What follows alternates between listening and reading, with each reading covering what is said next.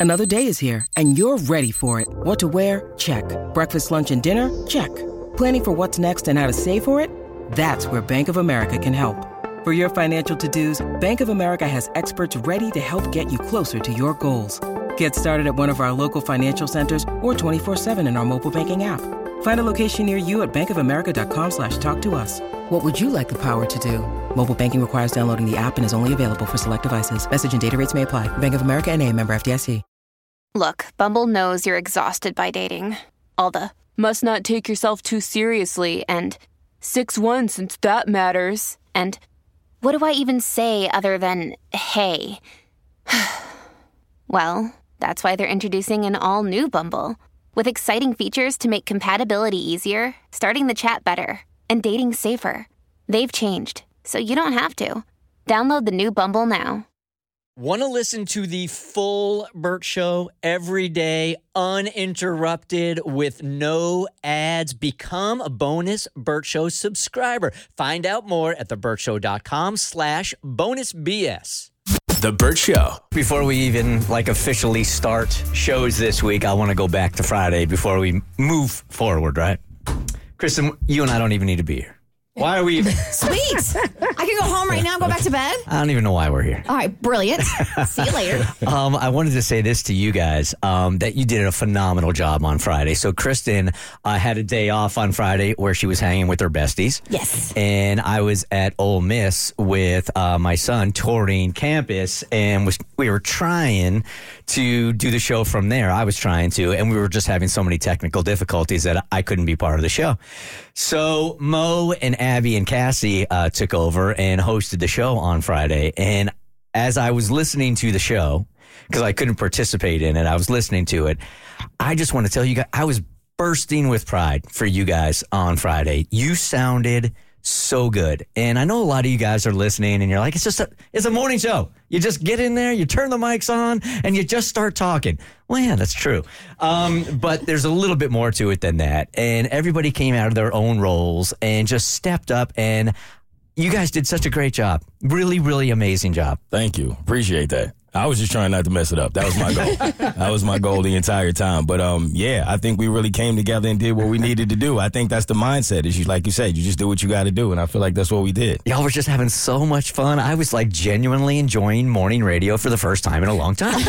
like this is a really good morning show. I want to listen to this morning show.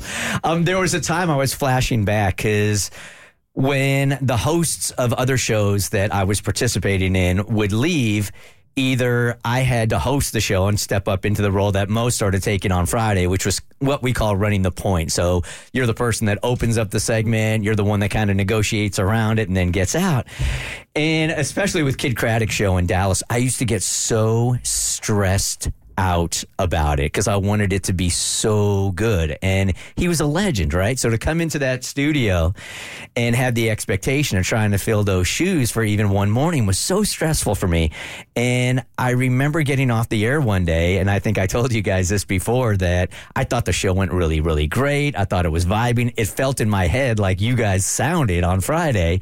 And the general manager calls me into the office and sits me down, and I'm ready for all these pats on the back. And she literally said to me, You know, maybe hosting is not something that you are made for. Like maybe you should just be a support person. Yikes!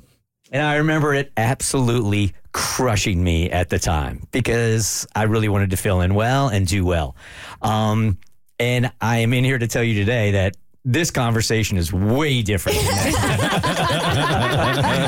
Absolutely way different. So, um, and Kristen knows this also. There's just a certain amount of like, we put pressure on ourselves to do this. Well, we put pressure on ourselves, and it, it, it takes it takes a lot of work to make it seem this easy. Um, but I mean, at least you had an opportunity. The show I used to be on, host was out. We were not allowed to host the show. Yeah, that's how, um, when I left Kidd's Show, that's how it was also. They went, um, like 20 years without ever hosting their own show, and he tragically passed away. And they had never hosted a show before. Um, so their very first show w- without him was when he had passed away. Um, cause he just, he needed that kind of control. And I'm guessing your dude was the same way. Yes, he was. Yeah. So when he passed away, the very first time that they did the show was on their own was when he was gone. Notice Burt wants no control. So he's like, have at it. They're yours. There you go. I'm curious, was like on a scale of one to 10, how did you guys feel about it? How- like as far as how it sounded, How it sounded, how it felt, how difficult it was, all of it. it, it was for me. It was um, it was a transition at first. I mean, you, you it's it's a lot of little things, like you said, that go into it that you probably don't know if you're listening, and you should know if you're listening. That's the whole point. And but trying to run point and know the teases and transition in and out of things and watching the clock, it's it's a lot more to it. And and I, I think it took me a few segments to kind of relax in it, to just like, okay, Mo, breathe through it. You're fine. It's you know, but I think halfway through the show, I started to feel a little more comfortable, but I wasn't sure how it sounded the entire time. I, I, I had no idea. Well, you also had me in your ears. I was like the head coach talking to the quarterback right before a play, telling him like what to do and what not to do for the first half an hour. And you picked it up immediately. Then I could just sit back and listen to everything. And Abby, you stepped up and you guys were just so funny. You were having a great time. Oh, thank you for that. And yeah, I'm Mo. I'm kind of in the same boat as you. Is like when we were not really sure what was going on. I was a little bit frantic. Like that very first break, when like ten seconds before, Burt's like, "I might be talking, I might not be talking," and so then we start the show, and there's just like three seconds of silence, and I look at Mo, and then I look at Jackson. I'm like, somebody's got to talk. So literally, I just go. So Jackson's in here. Jackson sitting down. And I'm kind of like, Mo, step in, step in, step in. But it got so much better once the show, uh, once we did a couple more segments on our own. You guys did a phenomenal job. And like I said to you guys in the text, you pushed my retirement date up. and I, I really, really appreciate that. Uh, you guys can do this without me. This might be my last show. you guys did great. The Burt Show. All right, moving on. The email is they've been together for eight years and he still hasn't proposed. How much more time should she give him? Mo's got the email. Dear Burt Show, I'm in need of some serious advice. My boyfriend and I have been together for eight years. Our last year of high school, all through college, and now finishing out our third post college year. Our relationship has, of course, had its ups and downs, but we have grown strong and rarely fight or have disagreements. We're both 27 years old, have a house. Well, technically it's mine because I bought it, but we do live together, and we both have well paying jobs that we love. We're financially stable and live a very comfortable life. Everything has been pretty great. Well, almost. Over the last two years, I've casually brought up the idea of getting married. I don't want to be a girlfriend forever, and being a mom one day is super important to me, but something I don't want to do until I'm married. After the first year or so of dropping hints, it had become clear that he still hadn't done anything to get us there. No discussions with my parents, no ring shopping, nothing. So I became more clear. About six months ago, I had a serious discussion with him about how important marriage was for me, that it was a non negotiable for me, and how I didn't want to get complacent with our relationship. He said that he'd just been too busy to get those things done and assured me that he'd heard me and that things would change. Well, that was six months ago. And you guessed it, still in the same place as before.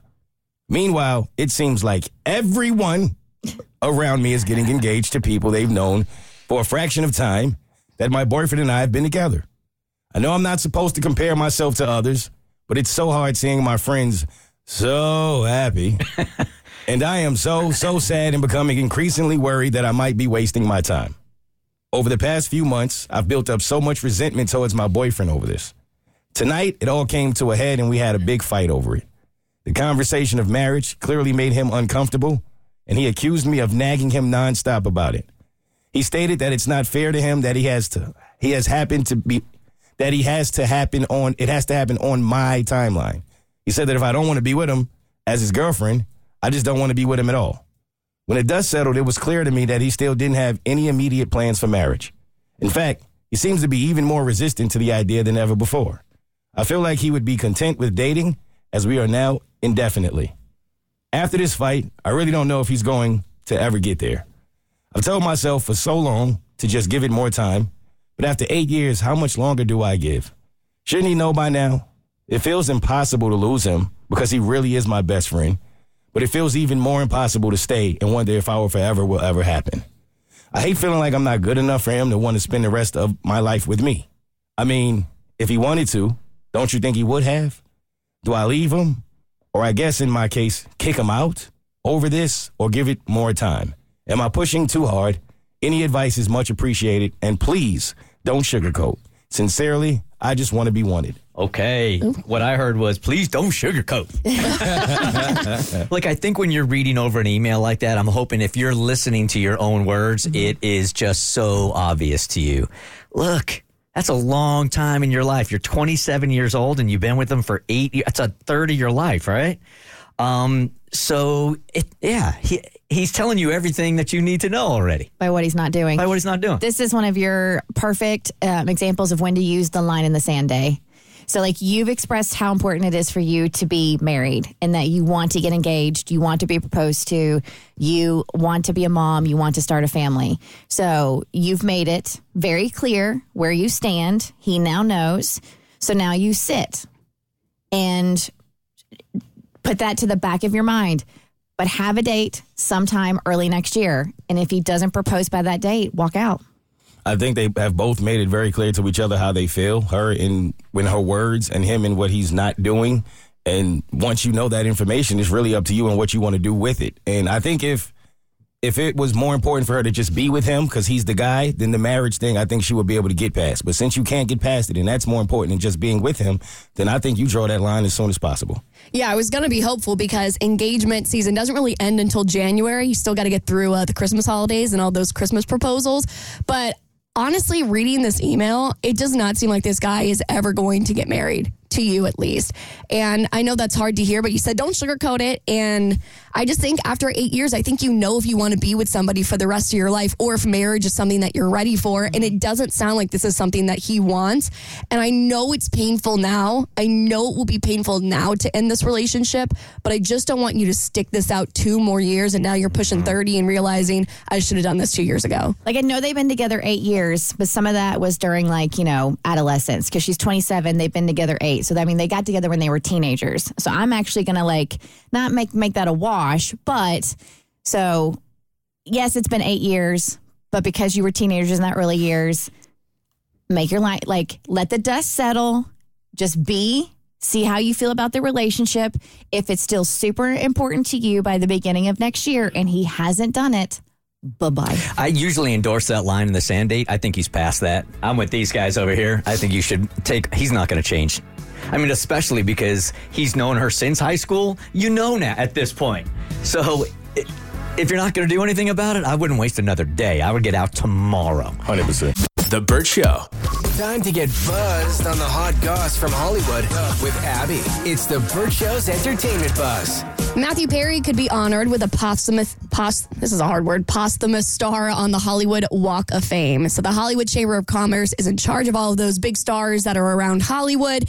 And they confirmed to Entertainment Tonight that he had actually been eligible award for the for back in 2013, but they never scheduled a ceremony. And back in 2018, and it ended up expiring. But they said, look, if he wants one, if his family wants one, they will absolutely make it happen, which would be a really cool thing, right? To make it to be able to honor him after his death. We've talked about the the Hollywood stars on the Walk of Fame. Don't doesn't somebody have to nominate and then pay for it? And it wa- Yes. yeah. you have to pay for it yourself. Yeah, it's expensive. Yeah. Is it expensive? Yeah, I think I want to say it's thirty five thousand. I think it's 75.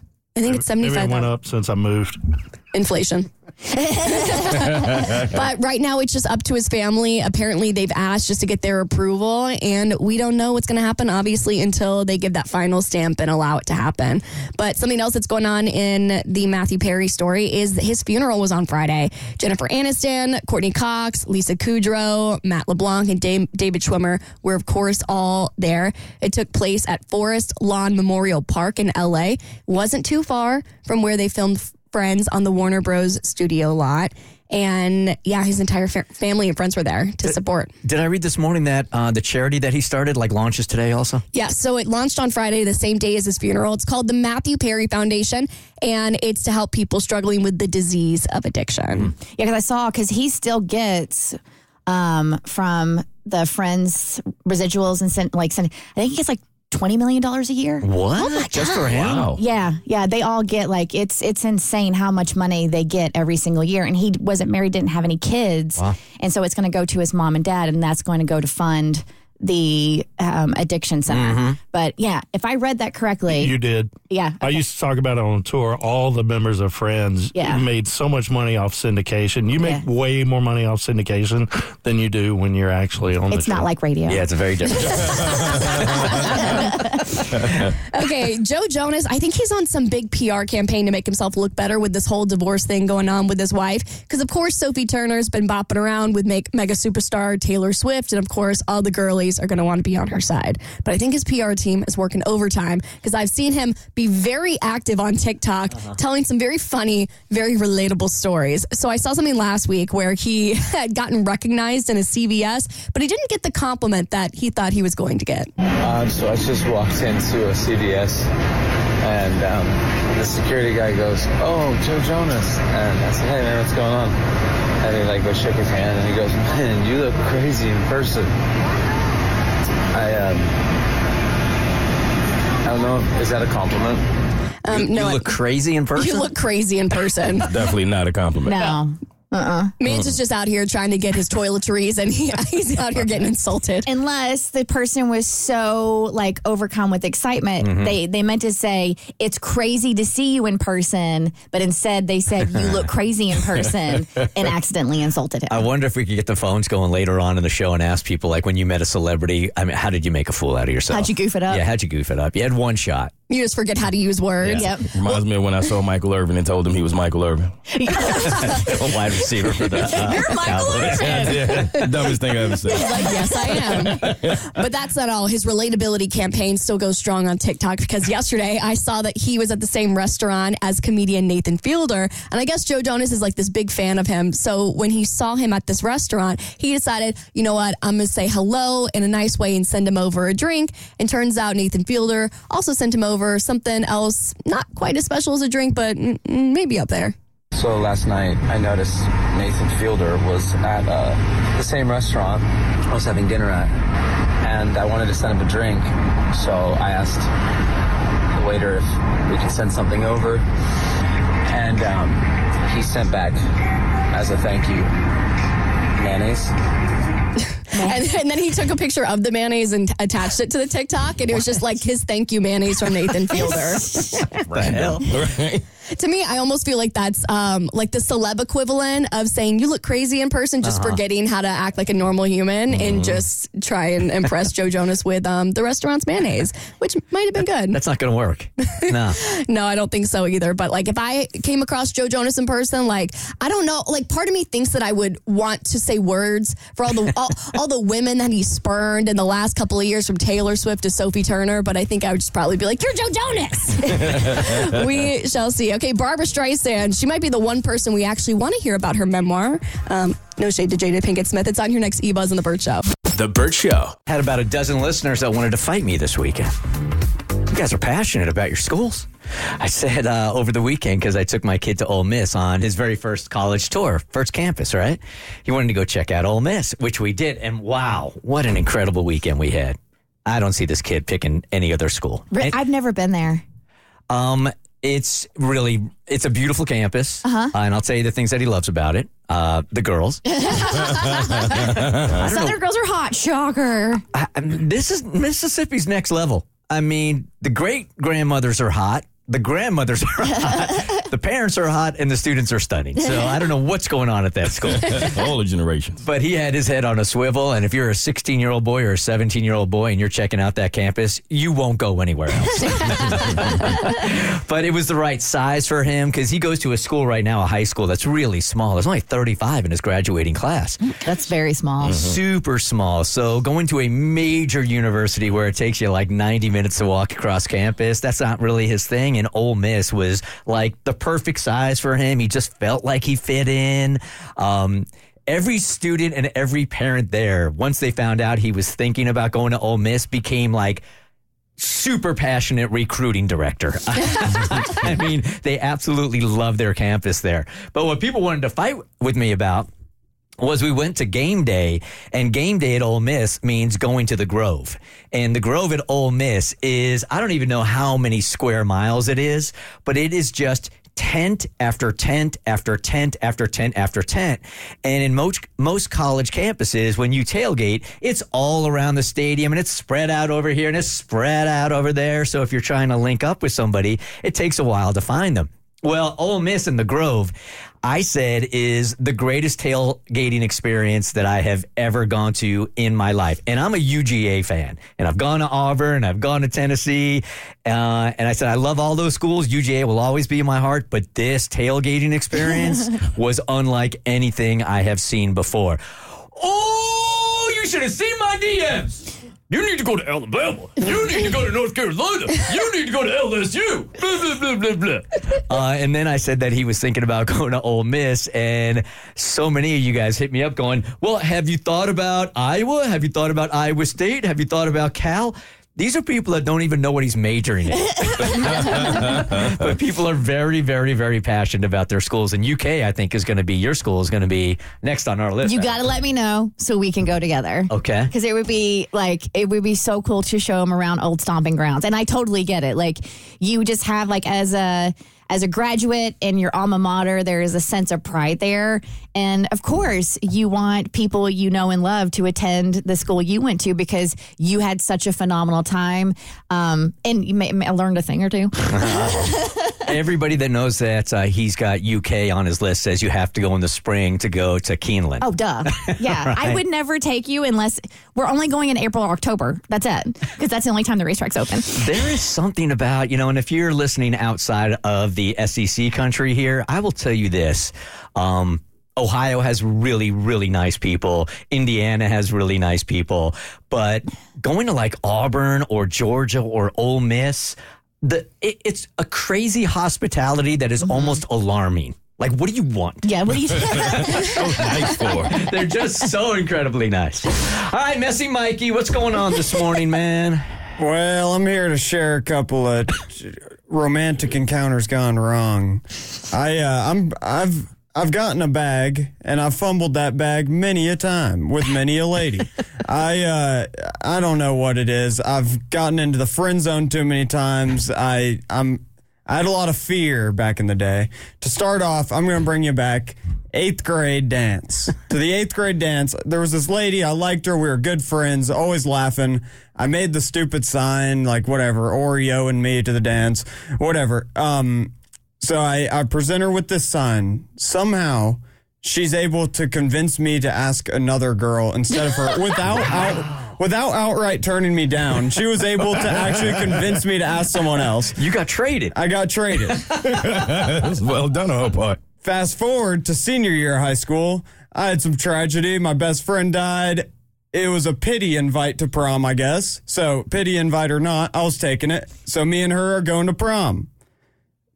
Come a week away from prom, she says she's going with another guy to another school on the same night. Yeah. You drove her to another school. Yeah, she she had to get out of town because of me. I'm leaving the state. Yeah. Um, and it, mo- mostly these are just things that keep me up at night. Like these are things that are just Flashbacks. racking my brain. Yeah. Yeah. So fast forward to college years, I've uh, I, I was friends with all seniors my sophomore year, so they always had this big group of girls coming in and out of their apartment. There was one lady, beautiful lady. Um, I'm into an older gal, and uh, and so she uh, she for some reason likes me, and it gives me crazy imposter syndrome. I don't know what she sees. I start turning myself into a cartoon character.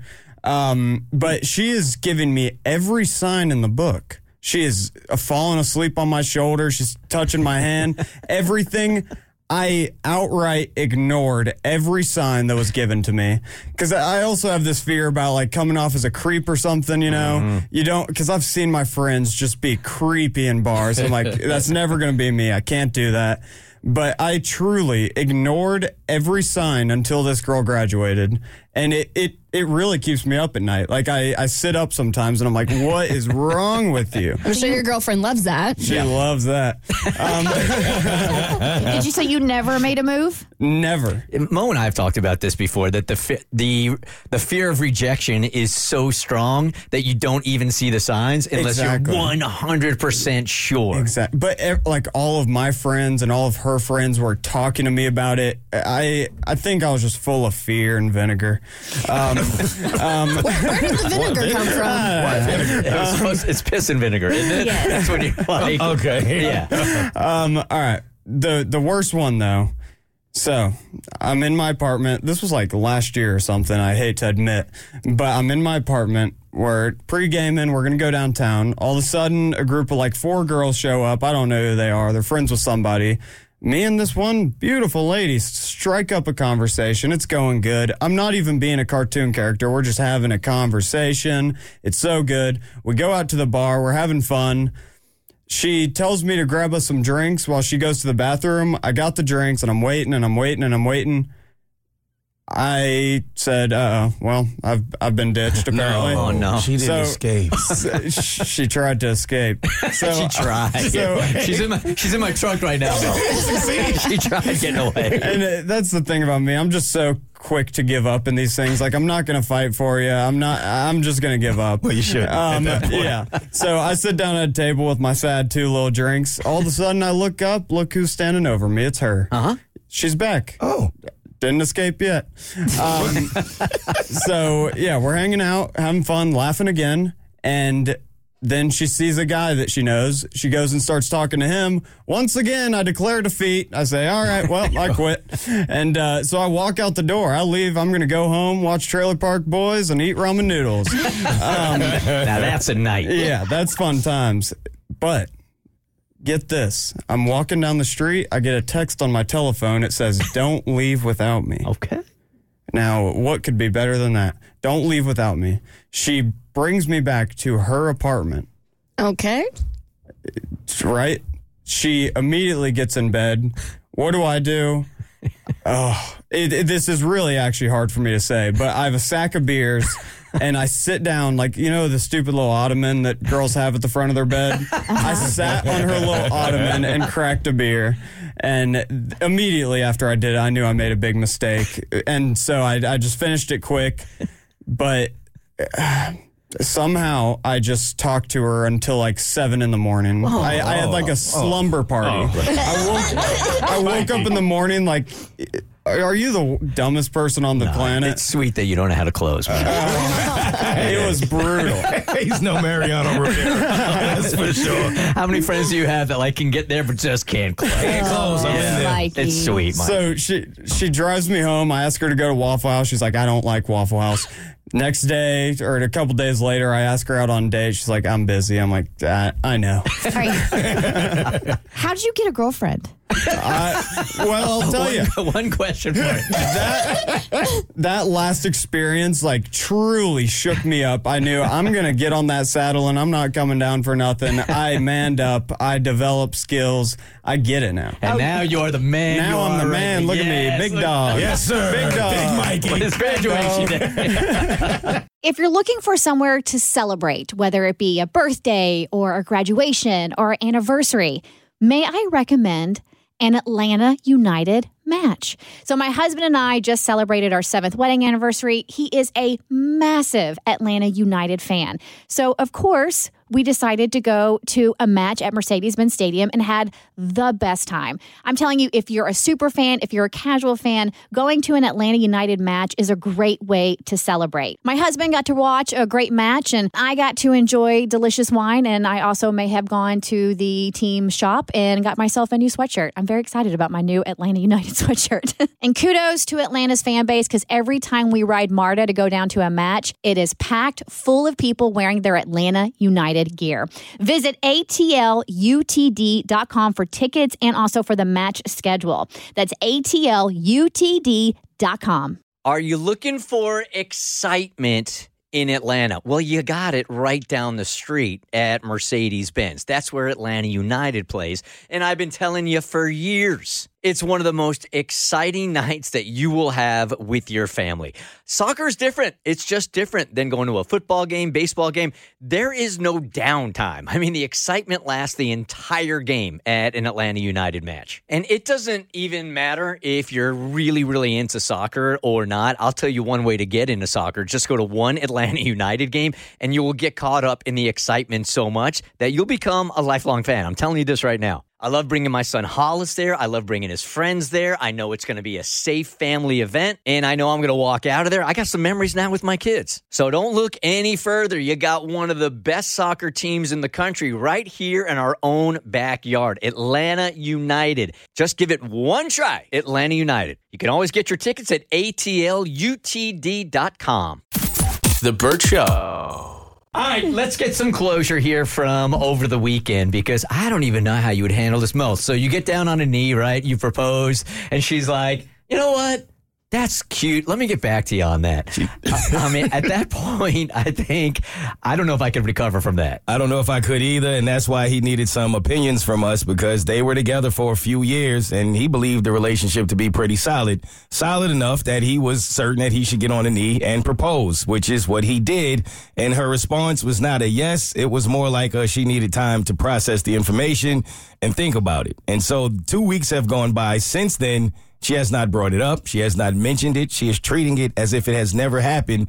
So now he's confused on if he should bring it up or even consider the possibility of walking away because he doesn't want to be pushy, but at the same time, he's feeling a little rejected and disrespected. So Kristen and I weren't here on Friday, so let's debate this. If just in case you, I'm sure you guys did, but I'm wondering like when do you when are you supposed to bring it back up, or if she doesn't bring it up, you just got to assume it's a no, right? No, you do not assume it's a no. You bring it back up. I would assume it's a no. I don't think my ego would have let me bring it back up. Once you tell me you got to think about it, and you you never bring it up again, Yes. then I'm never bringing it up again That's either. so rude. It, well, it's rude not to. It's rude to bring it up, or no, rude not rude. to answer. It's rude to say I need a moment to think about it and then to never bring it back up. Yeah. It- No, like she's if she doesn't bring it back up, that is rude. You were asked a very important question. You needed time to think. At some point, you need to revisit said question within a reasonable amount of time. And I'm talking like 24, 48 hours Yes. and be like, either A, I'm still thinking, I need some more time, or give a legitimate answer. How long was it that she hadn't answered? Two weeks. Two weeks. No, no, no, that's so rude. Yep. But my thought was that if she answered, because my thinking is she's not ready to get ans- uh, married, so the answer is no. But she knows if she says that, the relationship is kind of ruined, and he mm-hmm. might leave. So by just not answering, you can pretend everything's fine, and you can continue on as you were without hurting feelings. No, you can't. It's worse, actually. I'm trying to think how this conversation goes. You're like, hey, you know that thing I brought up a couple of weeks ago about us spending the rest of our life together? Have you had a chance to like run it up the flagpole? Awkward. That's why I wouldn't bring it back up because I agree with what Cass is saying. If you are not bringing it back up, to me, that's a no. That is your way of saying, I don't want to tell you no, so take this hint as no and then do what you will with that mm-hmm. information. I might even take back my proposal if it was two weeks. Absolutely. I might actually say to her, you know what? Rescind the offer. It, yeah, I'm rescinding the offer that it's been two weeks. You're obviously not comfortable with it, so let's just pretend it never even happened. Go on Amazon, buy that little Men in Black thing. It. It's never happened. Takes these backsies. All right, so Abby's got the update in email. Thank you all so much for discussing my situation. It helped me realize that if she needed time to think, it's a no or at least a not right now. A few days of thinking would likely not change that. This made me realize that even if she did eventually say yes, the fact that she had to talk herself into it would definitely create some insecurity down the road. That too. It made me think about whether I was truly ready for marriage myself. Cassie's comment in particular struck a chord. She said something like, If you're even considering walking away, you might not be ready for marriage either. It hit me hard because it made so much sense. I realized that maybe I wasn't as prepared for this step as I initially thought. With all these thoughts swirling in my head, I decided to tell her that I had thought more about it and that I wasn't ready either. I admitted to regretting the way I rushed into proposing, and I asked her to disregard my proposal entirely. There you go. She pulled it. At first, she pulled it. at first she seemed relieved, but things have been pretty awkward between us since then. I'm starting to wonder if things will ever go back to how they were. Is all this awkwardness temporary? No, it's done. Yeah. That's a wrap. Don't even waste another. it's over. Here is Kim. Kim, good morning. You are on the Burt Show. Hi. Hi, good morning. Good morning. I was listening to this story since I think you started on Friday, and I thought about it over the weekend. And it, something just kept coming into my head that I've always been told: no answer is an answer. Mm-hmm. I agree. 100%. Yeah. That's over. Yeah. Um, this is playing out probably just the way it's supposed to. Unfortunately. Yeah. And I, I don't think he really truly wants to back out of the proposal. I think he's telling himself that because deep down inside, your pride is making you feel like, well, maybe I wasn't ready either. But you really wanted that and she ruined it, and it's okay. She would have to have a really good reason to come back two weeks later and say yes, like why it took her so long, because I don't know many dudes that could recover from that. Yeah, when it comes to the rest of your life, if it's not a hell yes, it is a hell no. Mm-hmm. And I just don't think she had the confidence or or really like the balls to say hell no. Because I went back and I looked at the email. I'm like, how long were they together? Because he said that he felt like he rushed into it. They've been together a few years. I kind of feel like that's not rushing into it. So I think this is done. Would you even be able to bring up like to propose again? Oh, no. No, God, no. you got one shot at this. no, absolutely, they're done. Mm-hmm. The Burt Show. I had this right. Like today is like a super dangerous day because of the time change. Super dangerous? Yeah, like people get into more accidents and stuff like that today than any other day. Yeah, it's something like that. I think there are more cardiac arrests as well. Yeah. That hour really screws people up. it The does. Then why do we still do it? I don't understand it. I really don't get it. I'm sure. I, I understand the reasoning behind it in the like before with farmers and changing of seasons and stuff like that and for harvesting blah blah blah whatever and I get it but now and I know we still have farmers my husband's family has a working farm so don't come at me farmers in my DMs but I feel like we're at a point now where we don't we don't need to do this right You want to hear something weird? So, daylight savings was actually not proposed by a farmer. It was proposed by a guy in New Zealand, an entomologist who liked bugs, and he wanted an extra hour of sunlight to catch bugs. you're lying Come nope, on. look it up. is that true? That was like he it was more or less formalized by him, and obviously it had benefits to farmers. Like so, I think that's why it actually caught on. But yeah, some dude in New Zealand who liked catching bugs is the reason we have daylight savings. Because I was ready to like blame all this on Fauci. so I had my girls' weekend this past weekend, and I completely forgot about the time change, and your Mm. phone does it automatically, and I was oblivious to it all. I never felt the effects of it. Yep. I didn't know if Mhm. I gained an hour, if I lost an hour. I had absolutely no freaking clue. I still don't know to this moment. Y'all just reminded me.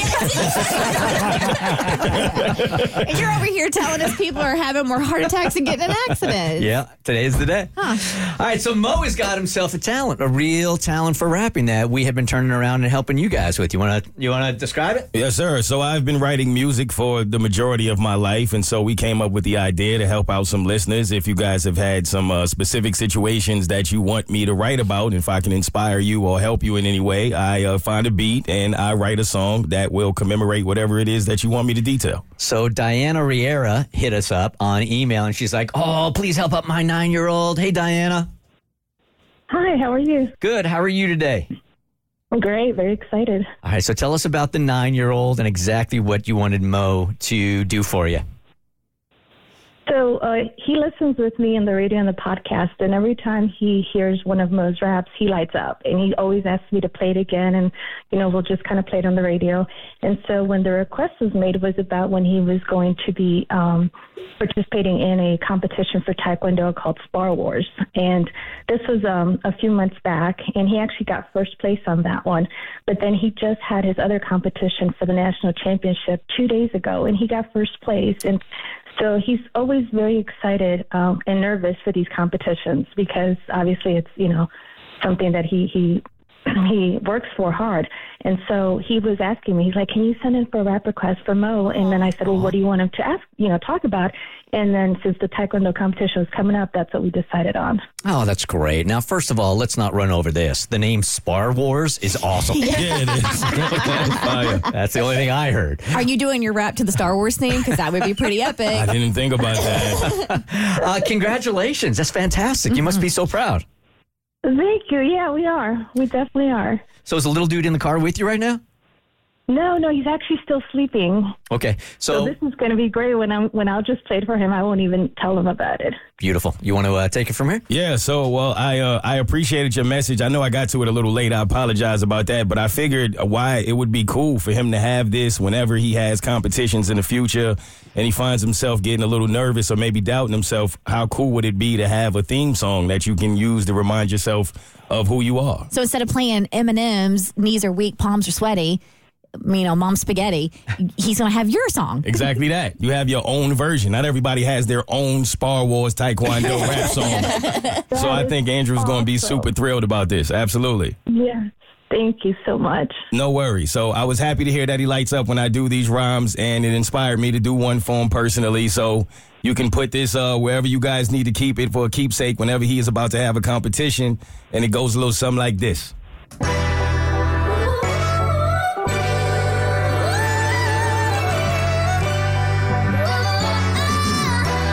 Check.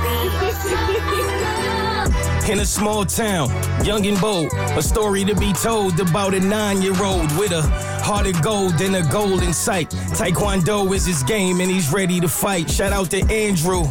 Now I've become a fan too and know that anything they hand you, you can handle. Cause all competition that they line up are the worst. Came in second last year and this year gunning for first. That's cause you're the best. Know that as a fact. That's why your heart is gold. But that belt is black. His heart pounds fast, his spirit's fierce and strong. Ready for competition to show him where you belong. When it's fight time, come out quick on your feet. Give them that jumping sidekick until they meet defeat. With each striking kick, go fight with all your might. Through all the sweat and tears, this how you reach a different height. No need to be nervous as long as you in your zone. Cause everyone will see your skills have truly grown. His opponents try hard, but he's never afraid. Bro, you got this in your heart. Know that you already made. With that medal on your chest and that smile on your face. You've proven with your strength, nobody else is safe. When that final bell sounds and the verdict's finally clear, listen to them cheer, cause the champ is here. Andrew. Beautiful. You like, you like the rap Miyagi. Diana, you think he's gonna like that? Great. Oh, he's going to love it. He is going to love it. We're going to have to play it and repeat all day, I'm sure. I can hear you lighten up. That's Diana, great. please do us a favor. Like, if you can, if you have the like a, another phone, film his reaction hearing it for the first time. Oh, I would love that. Yes, I, I, I was thinking of that. I'm going to try to do that. yeah, sure. yeah, yeah, yeah, for sure. Have a great day, and we can't see, wait to see this video. And you must be bursting with pride. Congratulations! Congratulations! Thank you. Thank you so much, guys. Love you guys. If you guys want a rap from Mo, all you got to do is hit us up at theburtshow.com. The Burt Show. Time to get buzzed on the hot goss from Hollywood with Abby. It's the Burt Show's entertainment buzz. Unlike Britney Spears and Jada Pinkett Smith, Barbra Streisand didn't want to spill the deets on her exes in her upcoming memoir that, by the way, comes out tomorrow. So it's called My Name is Barbra, and she's going to be talking about her 60 year long career, talking about being a singer, an actress, and a director. And she's also dishing about all of her past loves and regrets. And so she did an interview with Gayle King, and they talked about her star studded past. And Barbra wasn't really excited to spill the tea. I just love seeing a woman get celebrated for her dating past because I've grown up in the era of Taylor Swift being like slut shamed for dating lots of men. So I love that that she's getting her flowers for having so many uh, wonderful exes in her past. This book is 950 pages long. No, it is not. 950 pages long. I mean, it is a 60 year career, though. What's the longest book you've ever read in your life? 呃，Not that. I don't think I ever got past 250. yeah. That's my limit. This makes a lot of sense to me, though, because I think I told you guys when I was living in Washington, D.C., I had a lot of contacts in the hotel industry. And um, Barbra Streisand was doing like three nights in Washington, D.C., and she was staying at the Four Seasons. But she has moving trucks that bring her own furniture into the Four Seasons and set up in her suite. And the Four Seasons takes their furniture out, Barbra's goes in, and she lays on what she's comfortable with for three days. Oh, that's different. Yep. Wow. I want to say that makes her sound super um, diva-ish, but there were a couple of, of moments in this interview where she also talked about how she doesn't see herself as a celebrity. Which, after hearing that, I'm like, mm, okay, nice front, Barbra. nice front, Barbra. She did get one very specific and very special um, favor from Apple, actually. So, in a different interview with BBC, she was talking about her memoir, but she got off topic and started talking about how Siri didn't pronounce her name correctly, and she said she had to fix that immediately. you can do that when you're Barbra Streisand. Wow. Okay, a stretch of street in Oakland, California. It was renamed in honor of Tupac Shakur. So it's a section of MacArthur Boulevard near where he lived in the 90s, and it's now called Tupac Shakur Way. They had a whole ceremony. His family was there, and also Oakland native MC Hammer. His sister gave a speech, and she said, Let his spirit live on the rest of these years in these streets and in your hearts. Of course, it was very tearful household and very, very sentimental. Uh, MC Hammer was also there and, um, you know, gave a speech as well. So, yeah, that, that's now going to be his permanent memory out in California. That's fire. I mean, anytime you do anything in life and then 20 plus years after you have transitioned, people are still talking about you as much as they talk about Tupac and building monuments. And I mean, you really can see the impact that he's left. That That's all of it. It's always amazing to hear people still honor Tupac to me. I'm I'm curious though why it took 20 years for him to get like to get that honor. That's a good question. I don't know. Um, maybe because his message, a lot of people didn't understand Tupac's message. I think that's the best way to say it. I don't think people truly realized there was a lot more positivity to Tupac's walk than I think most noticed. So it probably isn't always the easiest thing to get people to celebrate him in, in different places. What was his message? To to bring people together, to hmm. truly, truly, truly bring all of the black community together in order to empower us, and so that we will have something in the future. But because of a lot of the things that surrounded him and the way that hip hop was back then, I think that kind of got lost at times. Gotcha.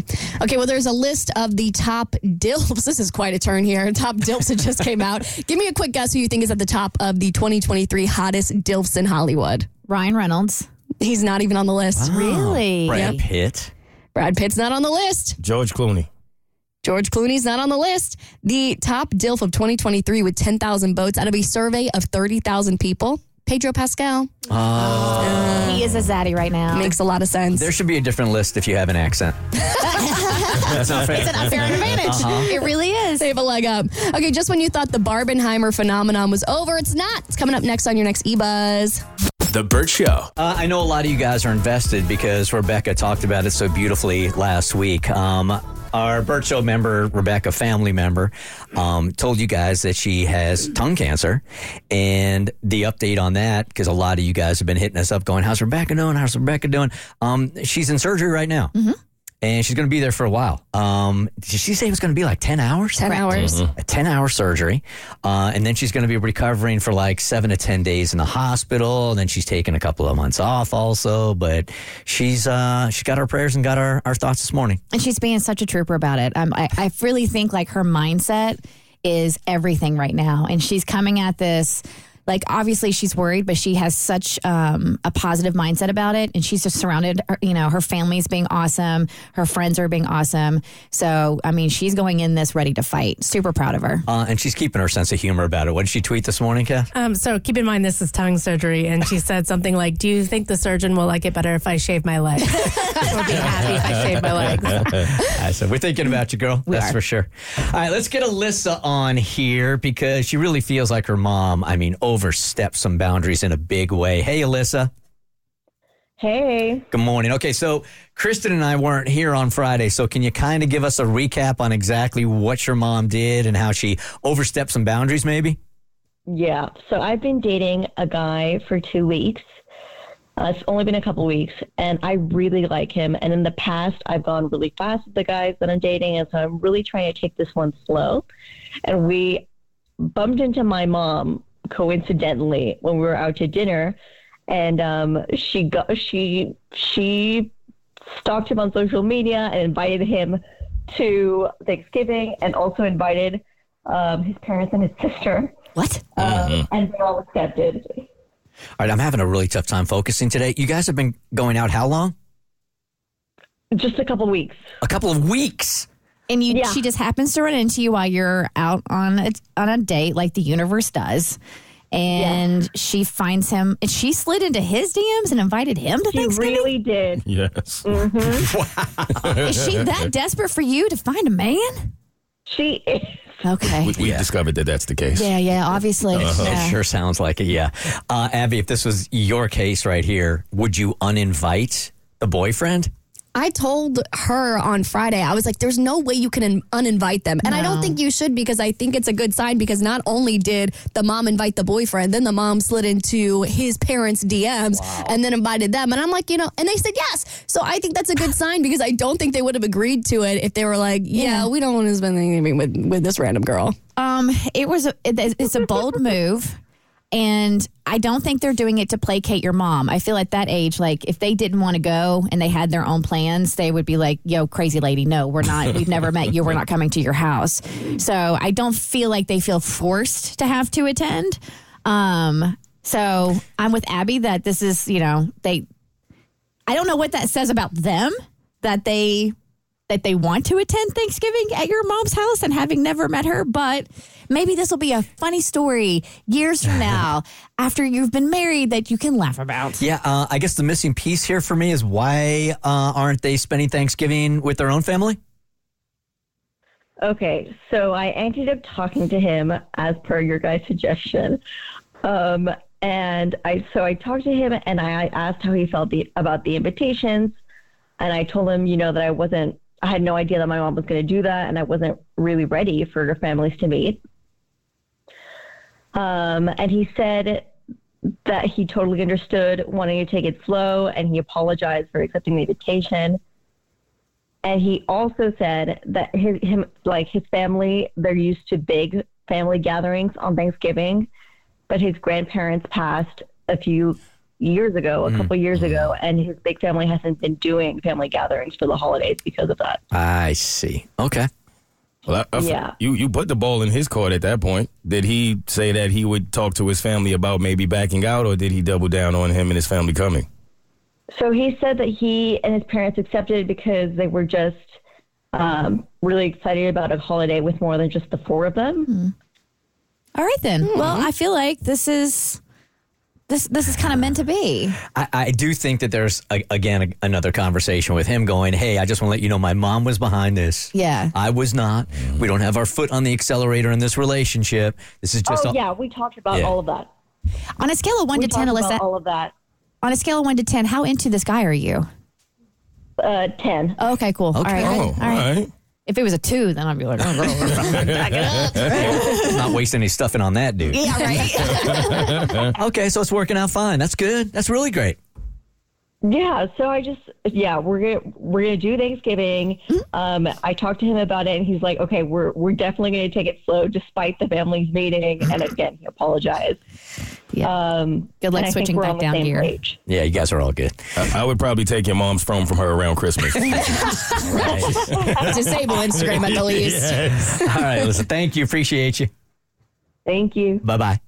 The Burt Show. So, Abby attended a wedding over the weekend, and you got a theory now. Yeah, so people always told me that weddings would be a great place to meet a guy, but I have a theory that it might actually be the worst place. So over the weekend, I went to a wedding in my hometown of Jacksonville. I was so excited for it. The girl that's getting married is my G Little from my sorority. So in Greek speak, that's basically a girl that's two years younger than me, and she was in my quote unquote sorority family. So this girl's sort of like a little sister to me. And so I literally went straight from the office right to the wedding venue because it was like right at five. And so I had to leave like literally the second the show was over. So I skedaddled there. I'm like about to walk down the aisle with the bride. That's how late I was coming in. And I'm not gonna lie, I wasn't feeling myself too much. Uh, I had to literally get ready in like a beachside bathroom. There was no mirror. I was a little greasy, a little sweaty from the show. There was a, a person experiencing homelessness in the bathroom next to me. It was just um, a little bit of sketchy vibes, and I'm I'm not sure if I carried any of that odor with me into the into the venue. But anyway, I walk in and I immediately felt like I was transported back to college, mainly because 90% of the people attending were like people in UF Greek life that I had known, but also this venue that she had gotten married at. Gorgeous venue, by the way, but we had had so many Greek life date functions at this specific venue. So I walk in and I'm immediately, immediately like, yeah, I had my first blackout makeout in that corner. uh, I remember being on the bus with that girl. Like it was very much like getting flashed back in time. So I sit down. I'm at the I'm at the wedding and I'm in the back row, which in my opinion is the best place if you can't be in the front row. Because if you're in the front row, of course you get to see them give their vows. You're seeing the emotions on their face. But in the back row, you get to be the first person to see everyone walk down the aisle. And so of course I'm sitting next to my other single friend, my little, who was the G Little's big. It's a whole family thing. and we're scoping out all the groomsmen that are walking down the aisle. And so one by one, they're going down, and we're like, mm, seven. Oh, he's got a ring. Doesn't matter. Okay. Eight. Uh, oh, he doesn't have a ring. Okay. Oh, no, he came here with a girl. And we're just going down trying to see who we want to try and dance with on the dance floor when the reception starts. We're We are not pieces of meat, Abby. Listen, I'm if I'm going to get objectified, I'm going to equally objectify men back. So as they're walking down the aisle, Hard being man. man. you are. man. You you are meat inside a suit. So just embrace it. Suits are basically like lingerie for men. Like it's- you might as well be walking down the aisle in a bustier, right? And a thong. and a thong. So we're making our roster in the back. We're trying to get a vibe as to who ava- who is available and who's not. So the ceremony ends, the reception starts. We're about two and a half glasses of Sauv Blanc deep at this point, and we're scoping out. And I kind of noticed, I'm like, damn, every attractive man here is with a woman. And I'm looking around, I'm like, there's a lot of single girls. And I was once again transported back to my college days because I went to two formals at this venue. So now it's two formals and a wedding. And my first formal I went to was my sorority formal. And it was very normal for girls to go without a date. You typically would ask a guy, but sometimes girls would bring a girl as a date or they would go alone. And then the second formal that I went to at that venue, I went with a fraternity. And I remember thinking that there were no single guys there. They were just guys who would bring a girl as a friend or a girl as a date. And I was looking around the wedding. I'm like, this is this is just like a, a date function. This is like an adult date function because there were no men there without dates, but there were tons of single girls there. And I'm like, why are there why is it not an equal ratio? Because it's not like it's just a girls event. Like Mhm. the, i know the guy that she's getting married to but i'm here for the girl. So there should be an equal proportion right? And then i started thinking i'm like okay yes there's a lot of single girls but i have noticed something about guys.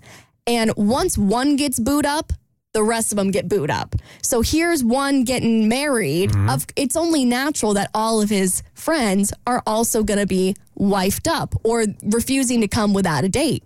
And so now I've realized this idea, uh, this rom com idea in my head of going and finding a man at a wedding is never going to happen. All right, so the only flaw in your theory that I see so far is that there's not the same. I don't think that guys feel the same pressure to go to a wedding with a date as women do.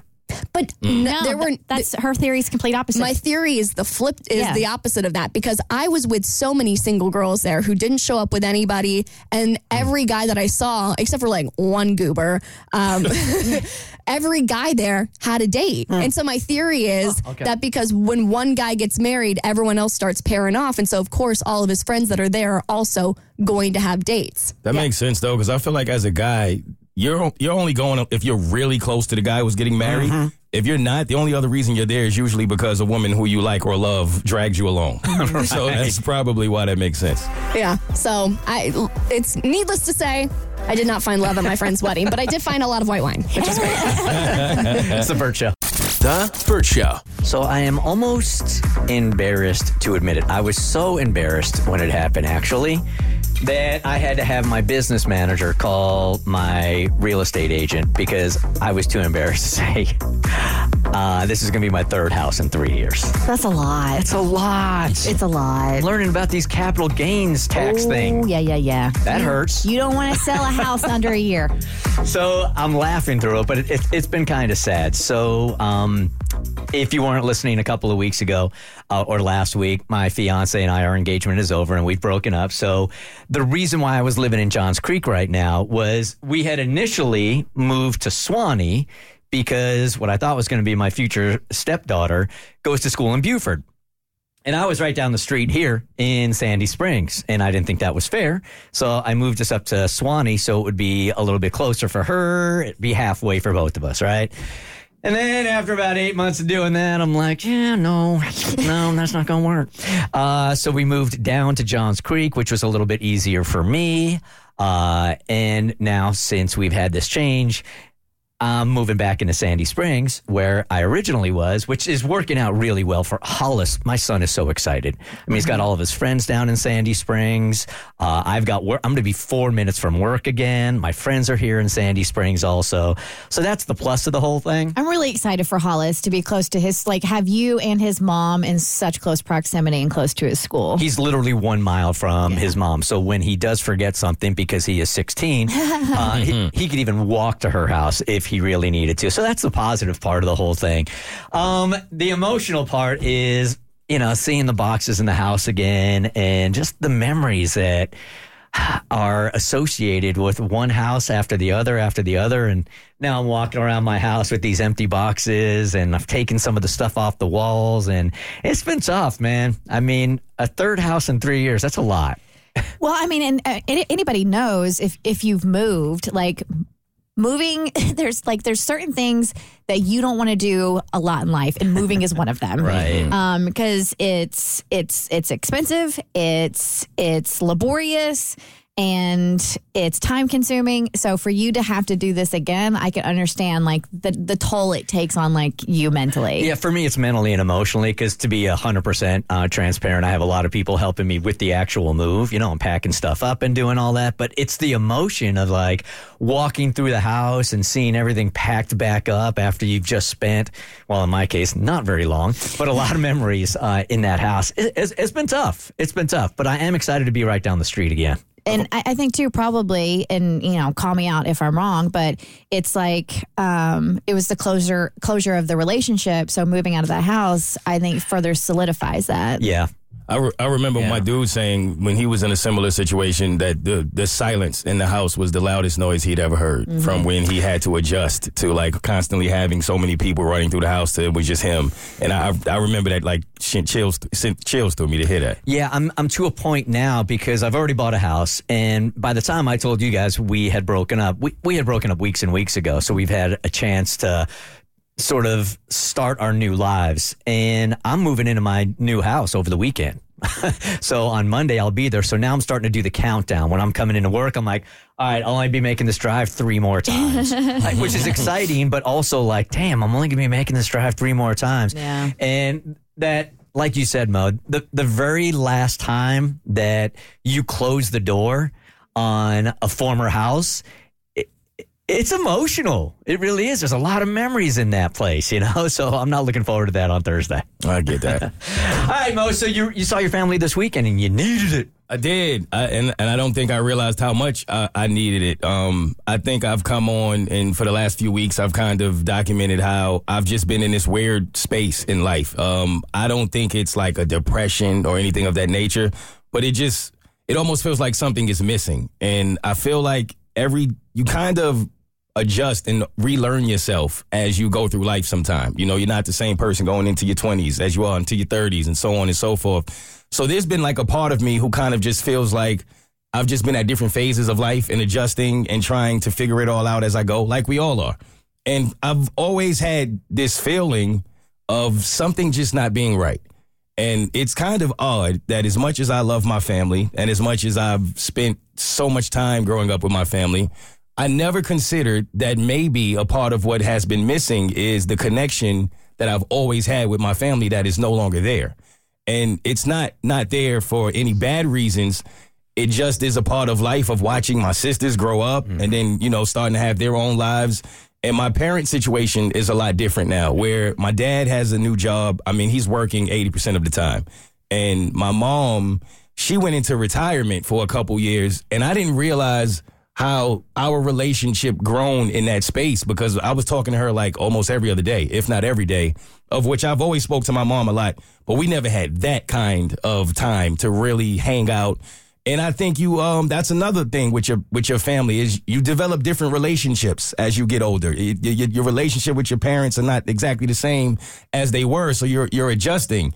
And when my mom went back to work, which I was extremely happy for her, I didn't realize that now if I talk to my mom once a week, it's I'm I'm lucky to do that. Whereas it, it was once a day before. And so I think that might be a huge part of the emptiness. And it hit me when my lady brought up um how did I did I ever consider how it made my mom feel when I left the state at 17 and I've never lived in the same state with my mom since. And I never thought about that. I- it was just kind of like that's just what you do. You know, I went off and I never came back, but me and my mom started talking about it and she's like, "Yeah, broke my heart." Like I don't know. I don't know how you never considered that. It's funny, like you raise your kids to be super independent and then they become independent and you're like, dang. I know. They're independent. I mean, it starts early too. Kristen can tell you and Cassie can tell you, like when they walk into like preschool for the first time and they don't want to hold your hand, right? And you have moments like that as a parent all the time where you're really proud of them, but it kind of breaks your heart a little bit. Uh, yes, it does. I already picture him. I'm like, he's gonna go. s- He's got to go to college somewhere nearby.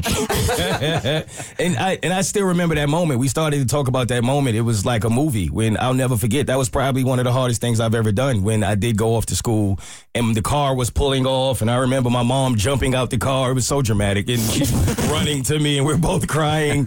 But it was it was definitely probably one of the hardest moments for both of us. And I've lived in a different state than my mom ever since. Mm. And I don't think I ever truly dealt with that and like how that affected me, my relationship with her and her. And because I barely talk to them now, I mean, I haven't spoken to my sisters in months. And again, it's not bad. My sister got two jobs. They got lives now. One is like focusing on moving to a different state. So I just realized like there was a point in my life when I would talk to everybody in my family at least once a week. And there would be a time when the five of us were all together at least once every couple of months. And that is now, I'm lucky if that happens once or twice in a year. And so I think I realized it more than I than ever when my family came in town because they were only here for a few hours. Um, they were catching the layover, which is great because as much as you love your family, if you listen, I don't have the biggest place, okay? Uh, but um, we got to hang out for just a few hours and really catch up. And we just, it was just nonstop conversation because there was so much to catch up on that in that moment it hit me like this, this has to stop. Like I know we all have our own lives and we're all busy, but the older I get, I think that time is even more important to me. That quality time because we're all getting older and you mm-hmm. don't you know tomorrow's not promised. And so i realized that i have to find a way to make it a point to see my family more than i have been because i think that's a part of what's been missing in my life. So what's going on in your head? How are you going to change it? Still working on that part. At least we've identified the problem. Yes there you go. Step one. It's the burt show. The Burt Show.